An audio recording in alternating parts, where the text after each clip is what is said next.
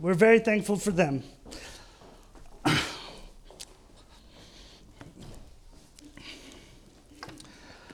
All right. Just a few things I want us to learn and to gather from John 11, if you're there or want to turn there. John 11 is the grand finale of Jesus' signs that he does throughout the book of John. It's like each sign just gets bigger and more intense, more interesting. It continues over and over these signs, these miracles to prove the divinity of Jesus. And then when it gets to John 11, John writes of Jesus raising Lazarus from the dead.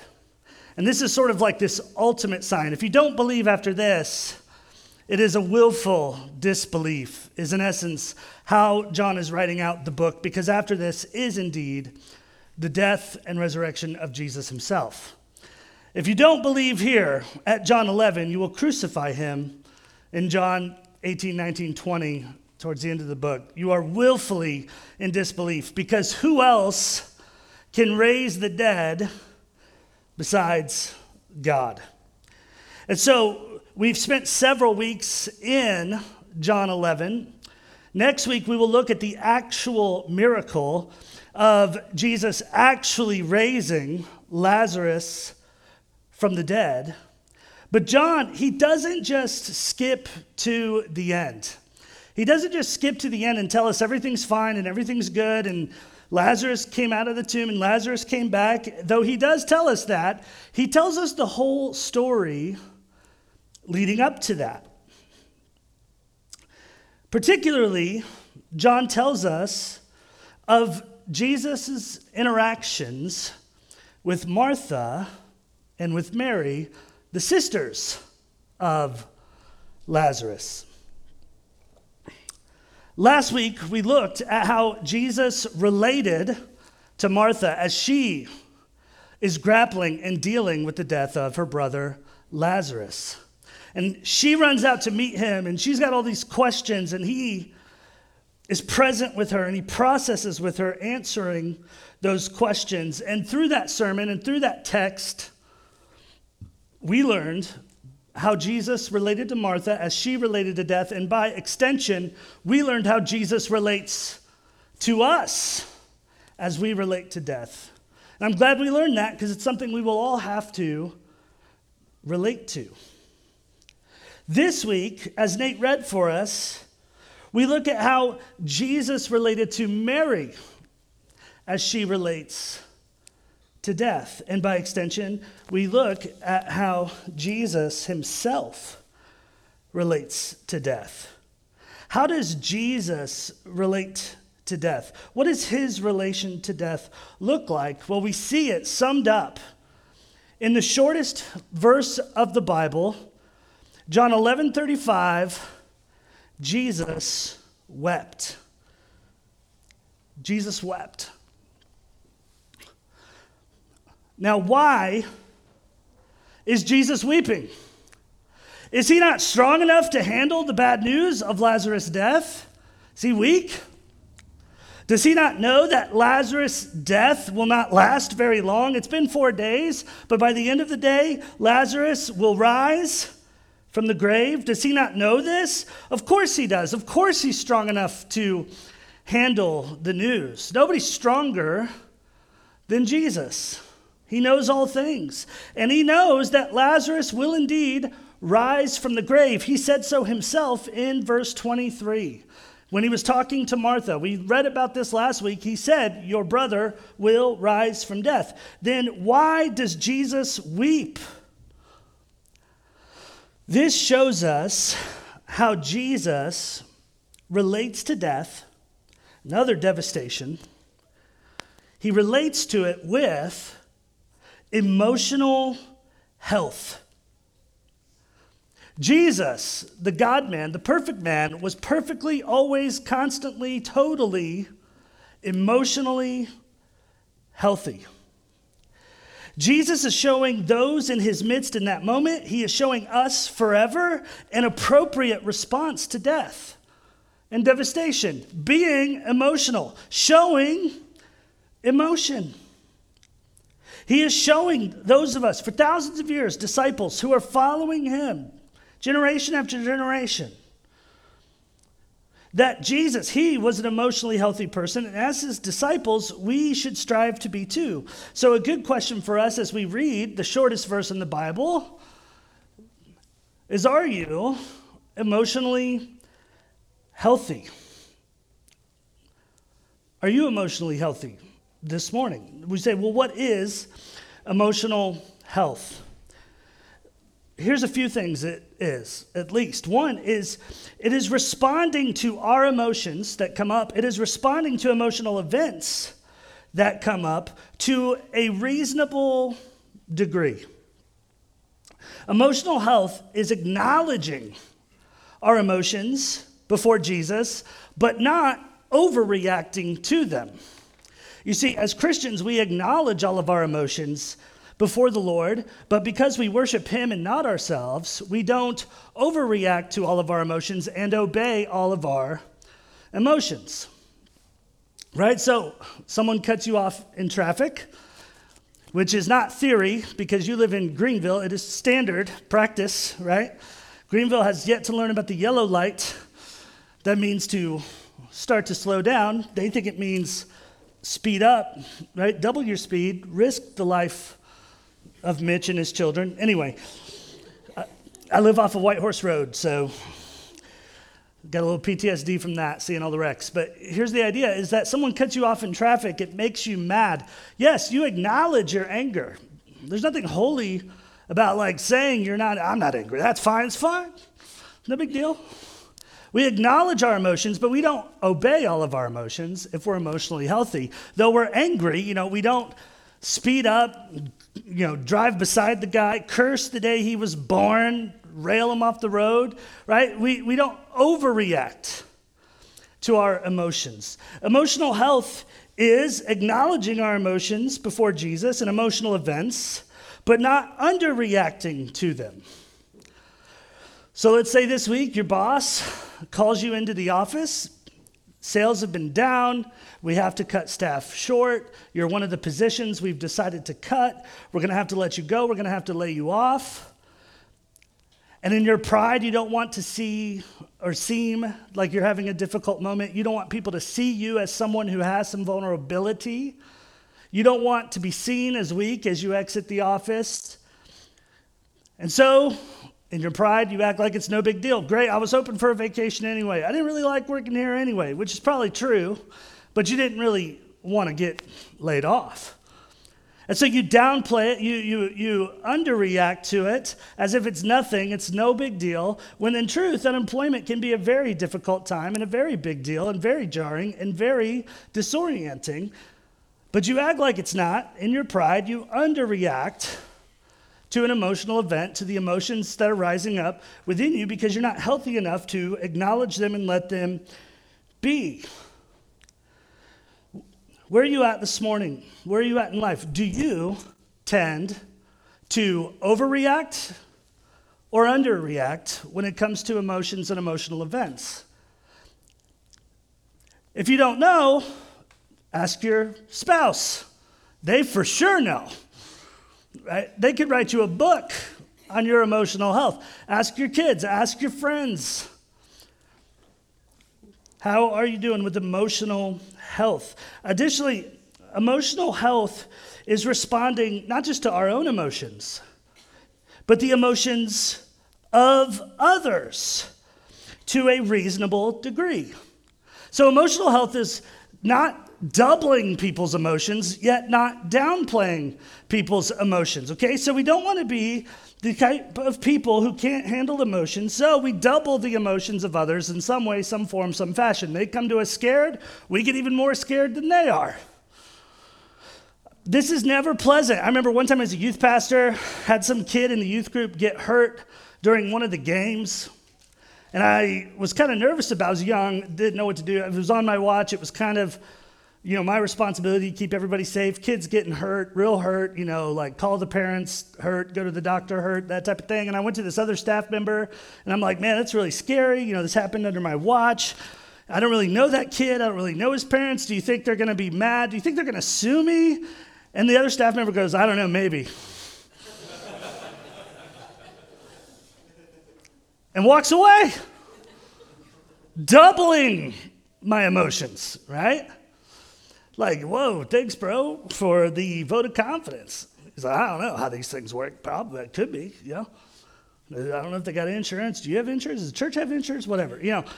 Doubling emotions. Then you also got the downplaying of emotions. I remember another time a pastor was preaching. I had some friends that were there, and he's like this kind of big event, famousy guy, and he's preaching. And then my friends went up to him after the service talking about one of the friends in the group had several deaths in the family recently, friends as well, like three or four right in a row. And he's hurting and he's reeling and he's telling this pastor about all of his turmoil. And the pastor essentially said, Yeah, man, things happen, but you'll be all right. You'll be all right. And he sort of downplayed it. And that was like a very hard moment for that friend of mine. That was a very odd response to him that this pastor just did, it, to him it rang like you just don't have the, the, the time or the energy to hear woes from the sheep you just said you wanted to shepherd. And he downplayed it. What about you? Do you tend to double the emotions of people around you? Do you tend to downplay the emotions of people around you? Again, feel free to ask. This is something you want to know. This is something you want to find out because emotional health is incredibly important. You say, why is emotional health so important? It is because you're like half an emotional being, right? There is disagreement amongst theologians. Um, some believe we are a dichotomy, so that's body and soul, and that the Bible, when it talks about soul, spirit, heart, mind, all of that's just kind of like creatively one thing the immaterial side of us. Others would say that we are a trichotomy, so we're body, soul, spirit, and like heart and mind have to do with the spirit, so we're really three parts. Some go further than that. However, you slice it, right? We are not just material. There is a huge part of us that is immaterial. Our thoughts, our will, our feelings, desires, our emotions. It is a massive part of being a creature created by God. A, it's, it's, it's a big part of being a human being. It's like half of who we are. This is why someone could be physically strong, right? So they're working out, they're pumping iron, they're drinking those disgusting shakes. And yet, they get out of the gym, they're heading to their car, and someone criticizes them, and it ruins the rest of their day. It's like they're physically healthy, but there's a whole side of them that isn't emotionally healthy, that isn't healthy. This is why you can eat right. You could eat, you know, vegetarian, vegan, but be on the verge of addiction to some chemical, drugs, alcohol abuse, even suicidal ideation and suicidal attempts. Say, man, they ate really healthy, but they're also trying to take their own life. What's the deal with that? Well, they're taking good care of the physical side of themselves, but there is a whole nother side to us that can be very unhealthy. We got to take care of the whole being. God cares about the whole being. God created the whole being in his image for his glory, for our good. Emotions are just this massive part of us. We are not just what we see, there's a whole bunch of us that we cannot see. Additionally, all of our identity in Christ and all of our obedience to Christ is a matter, typically, of emotional health. Our identity in Christ is amazing. This is what we constantly are telling you to focus in on and focus on with one another in groups, right? Your identity in Christ, you are a son or a daughter of God. The Father, because of Christ and his work on the cross in your place for your sins, because of his resurrection, the sending of the Spirit, your identity is not one of stranger, alien, sojourner. Your identity is son or daughter to the Father. And you connect with that identity to some degree based on how you feel about the word father. Some people are so emotionally healthy and unforgiving or just abused and used by their fathers that when we tell them God is their father, it's almost not even good news. They have to work through so much when it comes to that word, father, to get to the goodness of the identity of being a son or daughter of God the Father. A lot of our emotional health plays into how we see the identity Jesus has given us through his cross. Jesus has said, We're forgiven. You are forgiven. And yet, there's many of us who don't enjoy forgiveness because we lack emotional health and are stuck in guilt and in shame that Jesus died for to take away. Even that statement, Jesus died for us. If we're not emotionally healthy, that just rolls right off the tongue, one ear out the other. Because we don't stop and think of that word death in an emotionally healthy way. Like we will see today in this text, it is devastating it is, it is painful.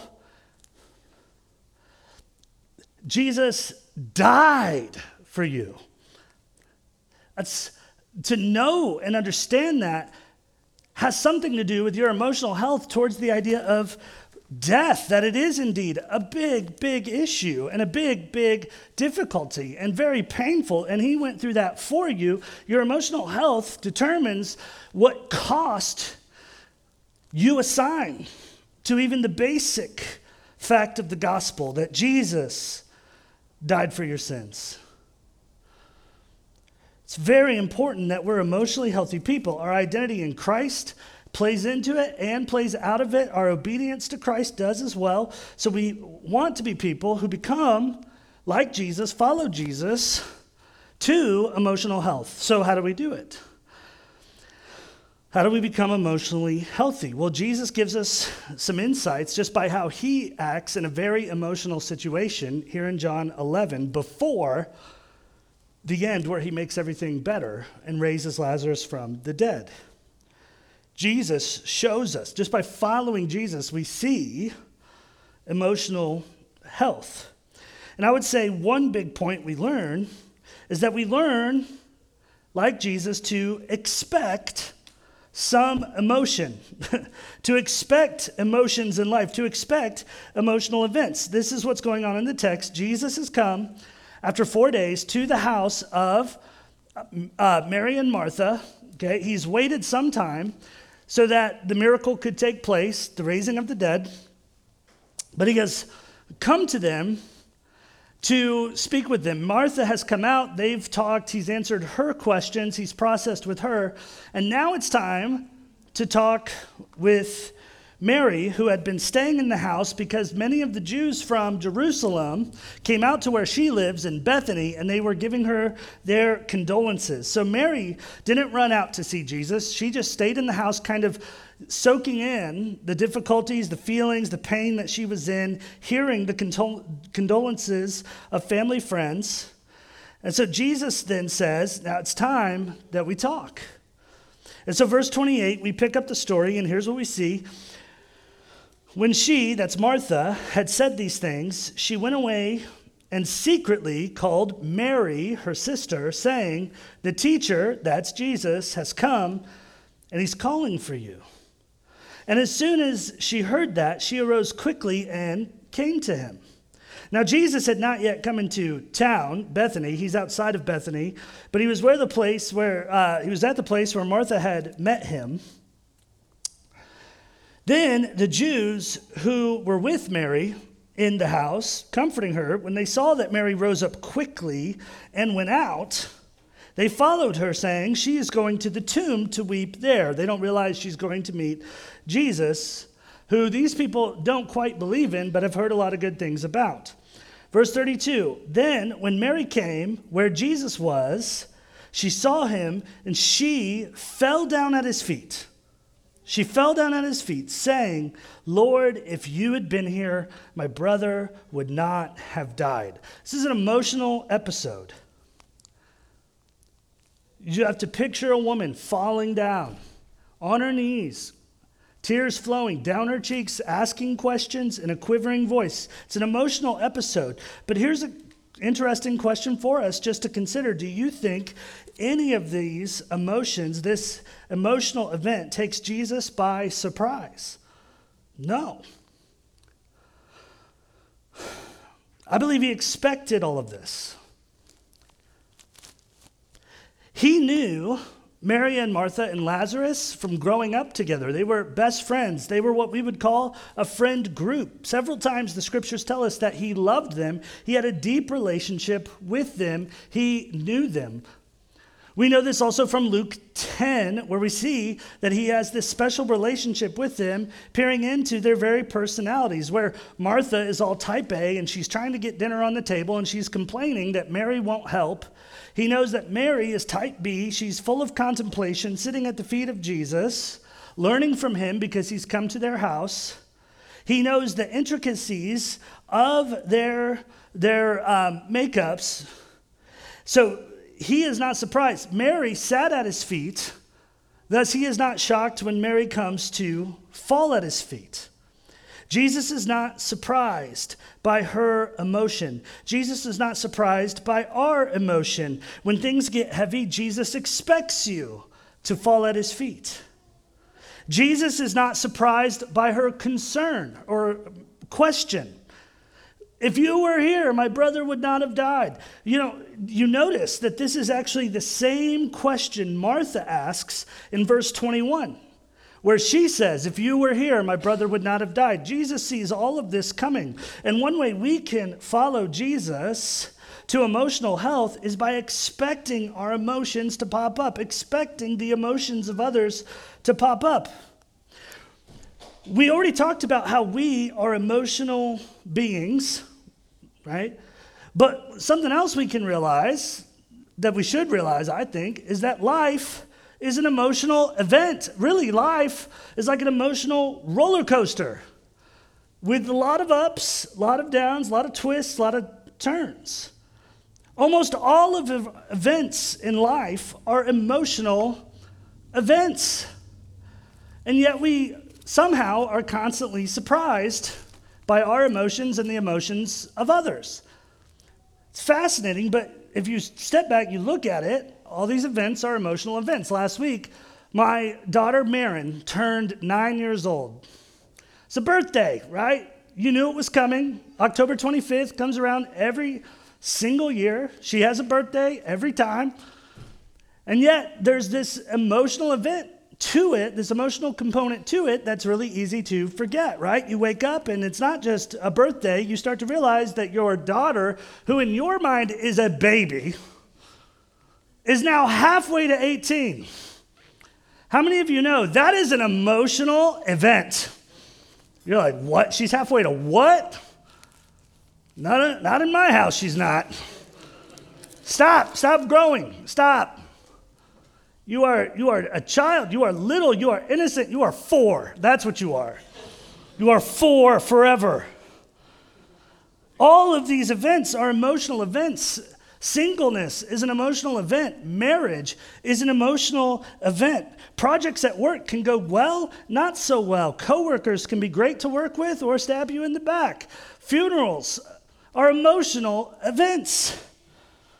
Life is packed with them, and yet we tend to be caught off guard by emotions and emotional events, and thus we tend, in our surprise, to react in really unhealthy ways. Because we're constantly surprised. And emotions are already hard to deal with, but surprise makes them harder to deal with right? Think of it when it comes to death, right? If someone's been sick for years, it's hard to deal with their death. But it's not as hard as if someone is hit by one of those crazy Greenville drivers on White Horse Road out of nowhere and they die suddenly. That surprise aspect makes it even harder to deal with their death. On a more daily scale, think of marriage. Right? So you say you're coming home at 5:30 but you stay late, the meeting goes late, there's traffic because of some wreck on Whitehorse, right? This is just all hypothetical. And really, you're going to get home at six, but let's just say, let's just say your wife likes it when you text her if you're going to be late. So she knows, because she's trying to keep dinner warm for you. And it totally slips your mind. You're listening to a podcast, let's say, and let's just say you don't text her and you're driving home and you really show up at 6 instead of 5.30 and so let's just say she's quiet and kind of short with you. And you're like why? I'm amazing. I just had 200 meetings right? Have you seen my schedule? And let's just say that that's really not a big deal to her and she wishes you would have told her and texted her. And so now you figure out, oh, it's because I was late and I didn't tell her I was going to be late. And so now you feel guilty about making her upset and feel disrespected. But now because you're surprised by it somehow, now you feel rushed to fix it and to make her realize how amazing you are again. And when you do that in that rush, you make it worse and worse and worse. And this is where you can have a fight, you could have a blow up. Travis, be taking notes, okay? The surprise element makes them harder to deal with. But yet, we shouldn't be so surprised. We are because we're in Western culture where everything just is run by the scientific method, but believe it or not, there's a lot more than what meets the eye to life. It is an emotional event. And people are constantly failing in emotional health because they keep forgetting this race we call life has some hurdles. In fact, I'll show you a slide, all right, just to get this in your brain and in your mind. Hey, you see this lady? This is her at a race. I can't remember which race, some Olympic race, some amazing race, I don't know. She's doing something very hard jumping hurdles. Okay, I, I cannot do this. You cannot do this. I love you, but I'll tell you the truth. Even if it's going to cause some difficult emotions for you, this is not you. Okay, now she sees these hurdles coming, she jumps them, she makes it kind of look easy, but this right here, this is hard. Okay, now in this same race, there were hurdles she didn't see coming, and this is much harder, right? This is what it looks like when you don't see the emotional hurdle. This is what it looks like when you don't see the barrier and you crash right into it. How many of you, this is your emotional health sometimes, right? The idea is this is that this race of life is this is always going to be happening. There is no day where you get past negative emotions, difficult situations, trials and temptation. It's not going to happen. So you have got, like Jesus, to walk into situations and at least try to anticipate what might be coming. Paul put it this way in 1 Corinthians 9. He said, Do you not know that those who run in a race, uh, that all run in the race, but only one receives the prize? Then he says, Run in such a way that you may obtain it. And everyone who competes for the prize, it says, is temperate, which is an old school way of saying they are self controlled in all things. Now they do it to obtain a perishable crown. We're doing this for Jesus, an uh, imperishable crown. We're doing this for eternity. He says, then, therefore, I do not run aimlessly. It's a fascinating statement. I don't run aimlessly. What he's talking about is life. He's talking about expecting difficulties and problems and emotional hurdles, being somewhat ready for them, though you're not omniscient, but at least anticipating that life is an emotional event and aiming for self control. That's who wins the race. So, for some of you, you need to just do something as painfully practical as look at the calendar and think through some of the emotions that may come up for you, may come up for others, right? We're coming up on Thanksgiving. That'll be great. But how are you going to feel when that one relative refuses to show up? You know, you could prepare for some of those difficult emotions ahead of time. Christmas is coming up. It's going to be great. But how are you going to feel when that one relative does show up, right? Sometimes that's the problem. Which uncle was at the door? Oh no. And guess what? You can anticipate and expect emotional events to some degree in life. You know that some point there will be anniversaries and graduations and people will move. And, and, how is that going to affect you? If you will spend some time in solitude and in prayer and in reflection and in Sabbath, if you will, also known as follow Jesus, you can start to consider how you and how others will feel at events coming up. You can expect some emotions and greatly enhance your ability to jump the hurdles with grace. We must learn to expect emotion rather than be surprised by them. We got to learn then, when they do come up, to accept emotions rather than avoid them. We got to learn to accept emotions. Look at verse 33. Therefore, when Jesus saw her weeping, and the Jews who came with her weeping, he groaned in the spirit and he was troubled, right? These are difficult emotional events. And he said, Where have you laid him? And they said to him, Lord, come and see. And Jesus wept. Two words I want you to notice besides Jesus wept in verses 33 through 35 are saw and see. Jesus saw her weeping. He saw them weeping. Jesus said, Where's the body? They said, Come and see. In verse 33, it says, This whole time he's dealing with incredibly difficult sorrow, negative emotion, and yet he doesn't shy away from the situation at hand. Though he's groaning in his spirit, though he's greatly troubled, he is speaking into the situation at hand. He is looking right at it, down to looking at the very tomb where his friend lay. What do we have here?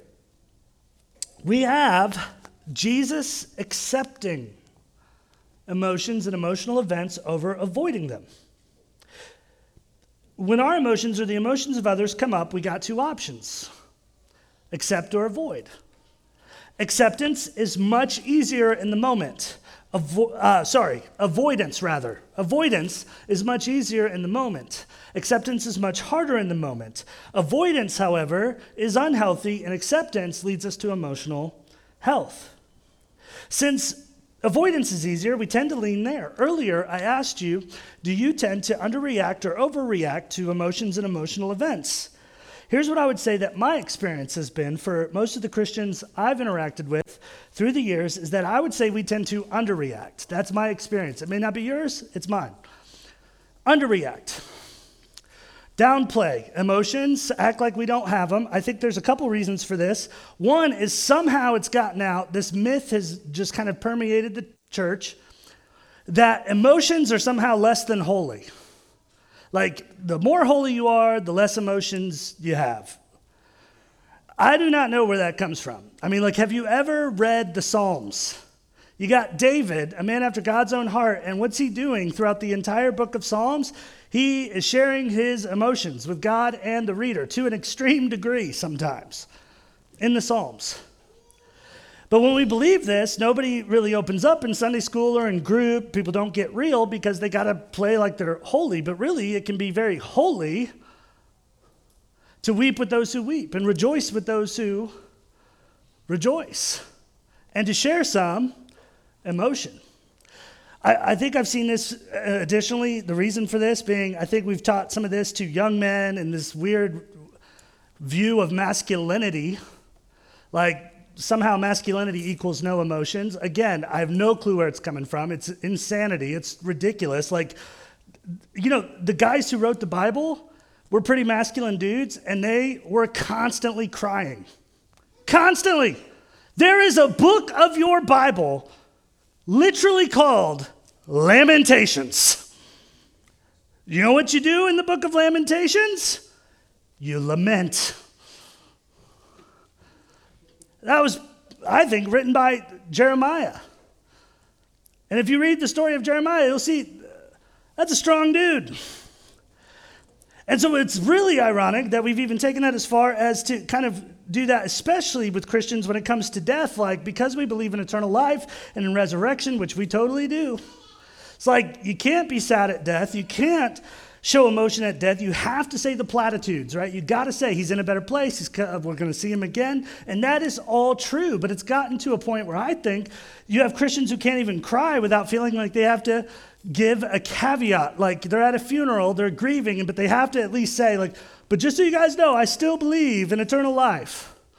Like, I'm still on Team Jesus. It's like, we know. Right? You don't need the platitudes. Jesus wept, no platitudes here. In this moment, he doesn't look at the weeping Mary and the weeping Jews and say, Stop, because all things work together for good. He is God. He's about to work all things together for good, and he still weeps. And so, what Jesus demonstrates for us here is that you can simultaneously believe that God works all things together for good and weep. Those two things are not always necessarily opposites. Jesus knows all things works together for good, and he weeps at the same time. Well, why? Why would you weep if you don't have to weep? He's about to raise Lazarus from the dead anyway. But instead of just doing it right away, he accepts all this emotion that is around him. Why? Well, let me give you a few reasons. One, emotions are not bad. They're not necessarily necessarily dangerous or undesirable, right? If, it's part of being a man, a woman, a human being. Two, emotions are a way for us to communicate love to others. When we sympathize and empathize with others as they grieve, we love our neighbor as ourself. Jesus is the great high priest who can sympathize with our needs, and he's doing it here with Mary. He does it here for the weeping Jews who've come to give condolences. And what he does when he weeps with them and when he weeps with us as our great high priest, our sensitive and sympathetic great high priest, is he communicates to us and to them that they're very important. When we avoid emotion, it communicates to others that they and their emotions are no big deal. A third thing I would say, he's making disciples. He is teaching people that to avoid emotions will do more harm than good. I think you need to know this that avoiding emotions, you still got to deal with them later, and it typically gets harder the more you wait.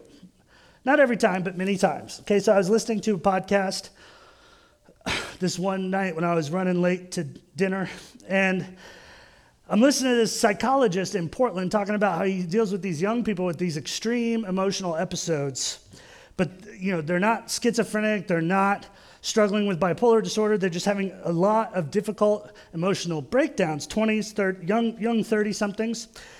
And there's a lot of reasons why, and he gives some of the reasons why. But one of the reasons why, not all of it, but one of the reasons why is that some of these kids he's working with in their 20s, early 30s, they have come from, believe it or not, really affluent and wealthy families who gave them this incredible runway for life.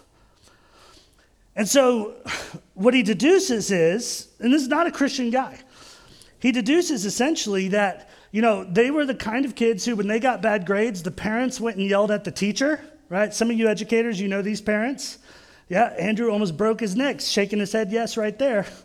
Yep, fist bump from Lloyd, I saw that hand. Right? You got bad grades? I'm going into the principal. We're getting this lady fired. We're going to get you the right SAT scores no matter how much it costs right? You're getting on the team or you're not going to try out. Or if you do try out and you don't make it, we're not telling anybody. There's no forcing of the emotional difficulties that come with adolescence. And thus, the first time they feel on their own these difficult emotions, they're in their 20s and it just bombards them. They're like, what is this? Sadness? How do you get rid of that?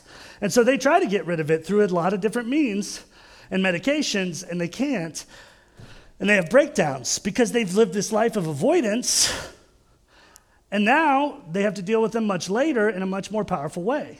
much more intense way with these emotions and they're having breakdowns. Here's the idea is that avoidance is easier in the moment, but it actually doesn't always help. It doesn't make the feelings go away. It kind of kicks them down the road and sometimes even makes them bigger.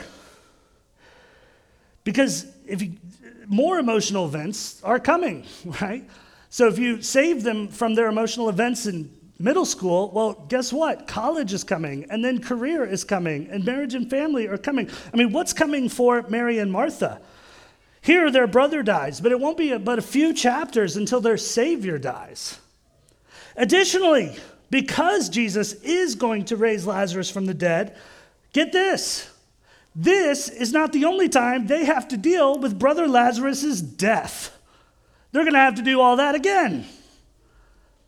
Because this is life in a broken and fallen world. The story goes, we don't know exactly because it's not in the Bible, but church history tells us that Lazarus was under great persecution through the early church. So he moved to Cyprus. He was the bishop of Cyprus. He uh, was a great preacher. He died. They buried him. He died by persecution. They buried him. There's a huge chapel over where his body supposedly is today in Cyprus. But eventually, the point is, he did die again. So Mary and Martha are going to be right there mourning his death again. So it's a good thing for their sakes that Jesus taught them how to accept this broken life rather than avoid it. Finally, I would say Jesus here is simply making a point about death. It is to be mourned in some sense, in some sense, even when it's the death of a believer.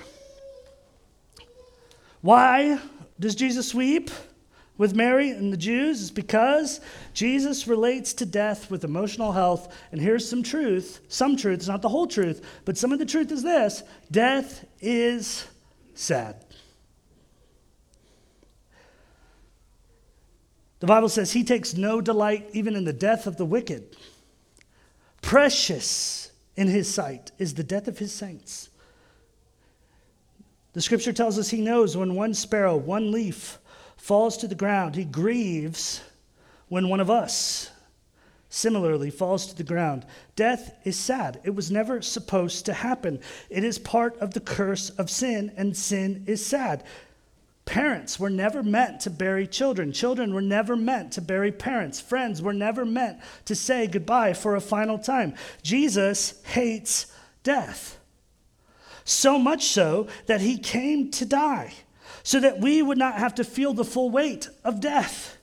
On the cross, Jesus dies, the death we were meant to die, so that though we still die, our death would have no gra- the grave would have no sting the Bible says, no victory. He takes all of our sin on himself and he's buried with it so that we could be buried without our sin, cloaked in his righteousness. And then Jesus ensures that our death will lead to resurrection by rising again on the third day for our justification. So now, here's the truth death now is not eternally sad. It is not ultimately sad, and that is good news. But death is temporarily sad. And it's okay to know that. We rejoice because death has no more sting and no more victory because of the resurrection of Jesus. However, on this side of heaven, until he wipes away all tears from our eyes, we do mourn, we do weep over death, as it's a reminder of the curse of sin, which we hate. It invokes a sadness, one we must not avoid, but just accept. Because avoiding it won't make it go away. But in accepting it, we can submit it to the truths of the gospel, to where we can see the full picture. It is temporarily sad, but by God's grace, it's not eternally sad. We have to expect, we have to accept, and I'll give you this as we close it up. We have to express our emotions. Look at verse 35 and 36. Last two verses. 35 through 37, rather. It says this Jesus wept. Then the Jews said, See how he loved him. Some of them said, Could not this man who opened the eyes of the blind also have kept this man from dying? Fascinating.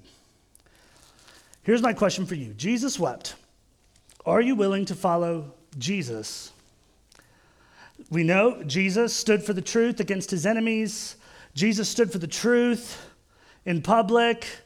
Jesus faced his death with bravery. Jesus did all, you know, he was zealous for good works. And I've met many, many who are like, yes, I will follow Jesus and I will stand against the enemies of God. I will stand for truth. Will you also follow Jesus if that means weeping in public? Because he also did that. I feel like I've seen a lot of guys, maybe even teachers, preachers. I feel like I've seen a lot who will stand for truth publicly because they're following Jesus, but they don't want to weep publicly and follow Jesus. It's because when we follow Jesus in John 11, the Jesus who wept, and we express our emotions, we become vulnerable. It says, See how they loved him. See how he loved him, Lazarus. When we express our emotions, people can see what's inside of us. We don't like that, do we? We want to curate the image people see. And typically, as we curate the image people see, controlling what they see on the outside, we don't come to a picture for them that we've been made out of dust. We paint a picture that makes it look like we've been made out of metal. But that's not true. You are but dust. You are weak. And you can accept that that's good news because through your weakness, the strength of Christ shines. Or you can lie and tell everybody you're metal. What's funny is the people you're trying to impress, they're not made of metal either. They are dust. And a lot of times, if you let down the curtain and say, hey, actually, I'm dust, they'll let down the curtain too, and then you can actually have a relationship. But a lot of times you got to take the first step. You got to express emotions, but we don't want to express, do we? Because then we're vulnerable, and people don't get to just see the curated image on the outside. They get to see what's actually inside, who we love, what makes us upset, what makes us happy, what makes us who we are. And we're known. And the reason we don't like to be known is because once someone knows what's really inside of us, we cannot control what they do with that information. They could let down the curtain and share their information with us. That happens here every Wednesday night at groups. But it is true that when you're vulnerable, they could also take that information and use it against you. And they could question you, like, hey, maybe this guy who opens the eyes of the blind could have saved this dude from death. What's going on with that? We see this a lot in Paul, who we talked about earlier. He was very vulnerable with people like the Corinthians. He said, I came to you in fear and in trembling and in much weakness. I proclaimed the gospel to you. And he was super open about how much it hurt to be persecuted and imprisoned and, and beaten. He was very open emotionally. He expressed himself. And here's the truth is that there were some false teachers who came into the church at Corinth with basically the prosperity gospel and said, We have fine clothing and we have never been imprisoned or persecuted. It must be that God is blessing our ministry and he's not blessing Paul's ministry. Because if he was blessing Paul's ministry, why would Paul be in jail and hurting and sad and broken and tired and anxious? Could you imagine the pain of Paul hearing that someone out there saying, You're not being faithful because you're anxious and bleeding and broken and sad and hurting? Doubting his faithfulness because he expressed his true emotion. When those guys, those false teachers, they're not expressing anything. And will probably soon be found out. I mean, to this day, do you ever hear of those false teachers from Corinth making an impact? No, but all over the world, every day, people read 1st and 2nd Corinthians where Paul expresses himself. And it's from 1st and 2nd Corinthians that we have so much good gospel truth, like 1 Corinthians 15, which says, Christ died for our sins according to the scripture. He was buried and he rose again on the third day according to the scriptures.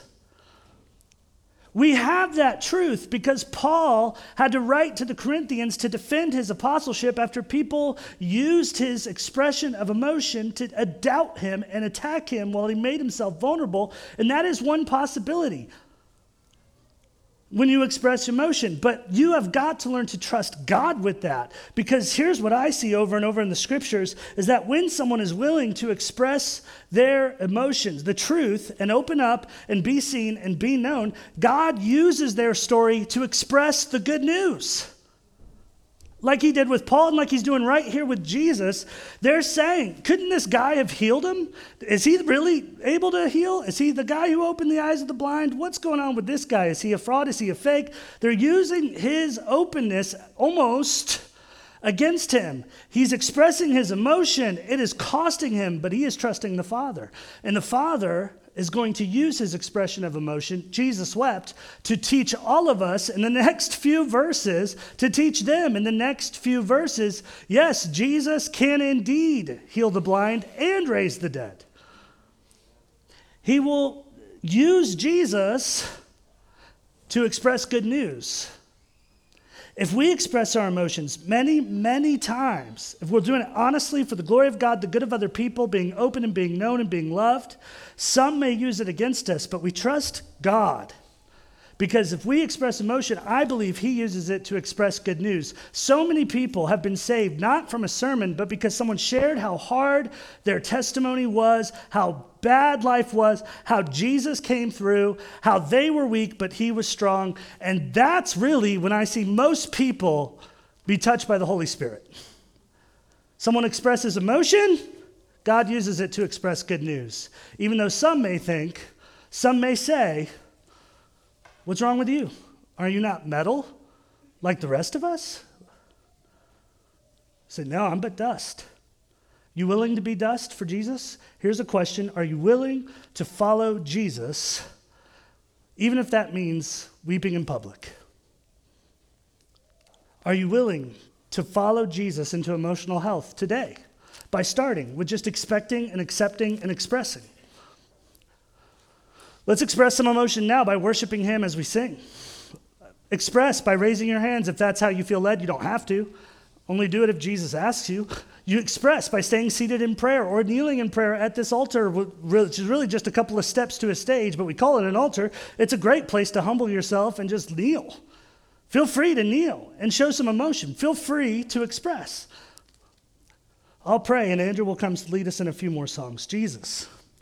I pray that we'd be a church of emotional health, people who encourage emotional health, people who are real and expressive rather than hiding. Lord, we are but dust, but you love us and you've saved us so that one day we will be like you and with you.